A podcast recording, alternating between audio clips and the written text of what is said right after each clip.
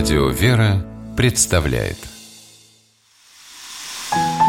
Прообразы. Святые в литературе.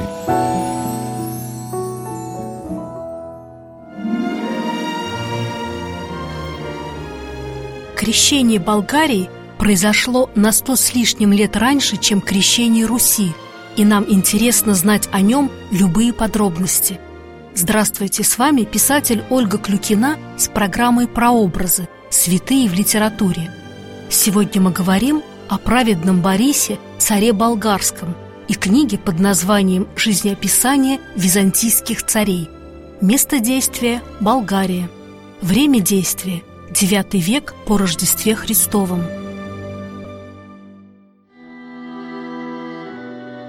Во второй половине IX века Болгарией правил князь Борис.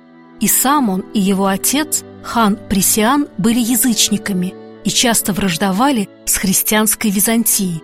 Исторических сведений о князе Борисе сохранилось не так много. Как-то Борис объявил византийской императрице Феодоре, что двинется на нее войной.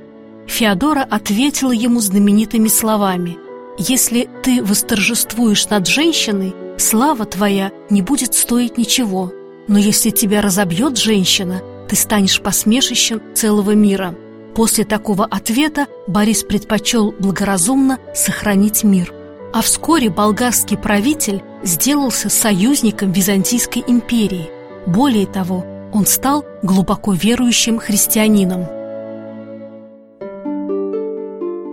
В византийских хрониках сохранились сведения о том, что же так сильно повлияло на перемену мировоззрения царя Бориса? Болгарский царь страстно любил охоту и имел в разных частях своего княжества богатые охотничьи дворцы. Один из них Борис решил украсить настенными росписями. Давайте послушаем, как говорится об этом в книге «Жизнеописание византийских царей». И царь пригласил одного монаха-художника по имени Мефодий. А когда тот к нему явился, по некому провидению Божию царь Борис велел писать не битву мужей, не убийство зверей и животных, а что тот сам захочет, с условием только, что эта картина должна вызывать страх и ввергать зрителей в изумление – монах Мефодий, несомненно, оказался бесстрашным человеком и незаурядным проповедником. Он не стал рисовать картины для услаждения глаз, а изобразил на стене царского дворца сцену страшного суда. Это был эмоциональный рассказ в красках о том, как в конце времен Господь будет судить грешников и праведников – Художник нарисовал, как праведники получают награды за свои труды, а грешники пожинают плоды своих деяний и сурово отсылаются на предстоящее возмездие. Увидел Борис законченную картину, через нее воспринял в душу страх Божий.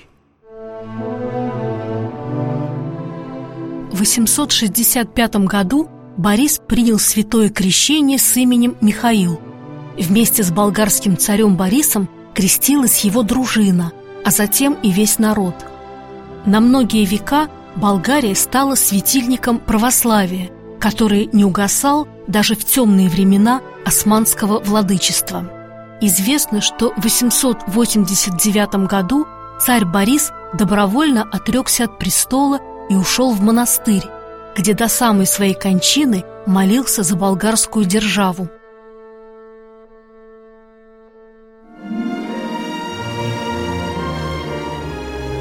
История крещения царя Бориса дошла до наших дней благодаря сочинению под названием «Жизнеописание византийских царей». Имя автора этой книги звучит необычно – продолжатель Феофана. Жил во второй половине VIII века в Византии монах-летописец Феофан Исповедник, который подробно описывал историю христианской церкви, начиная с III века по Рождестве Христовом – После его смерти дальнейшую хронику событий стали вести его ученики под коллективным псевдонимом «Продолжатель Феофана». имена их остались неизвестны, что вовсе не умаляет ценности трудов продолжателей Феофана в глазах потомков. Иначе как бы мы узнали удивительную историю из жизни равноапостольного Бориса, царя болгарского, которого до глубины души потрясла икона страшного суда. С вами была Ольга Клюкина. До новых встреч в авторской программе «Прообразы. Святые в литературе».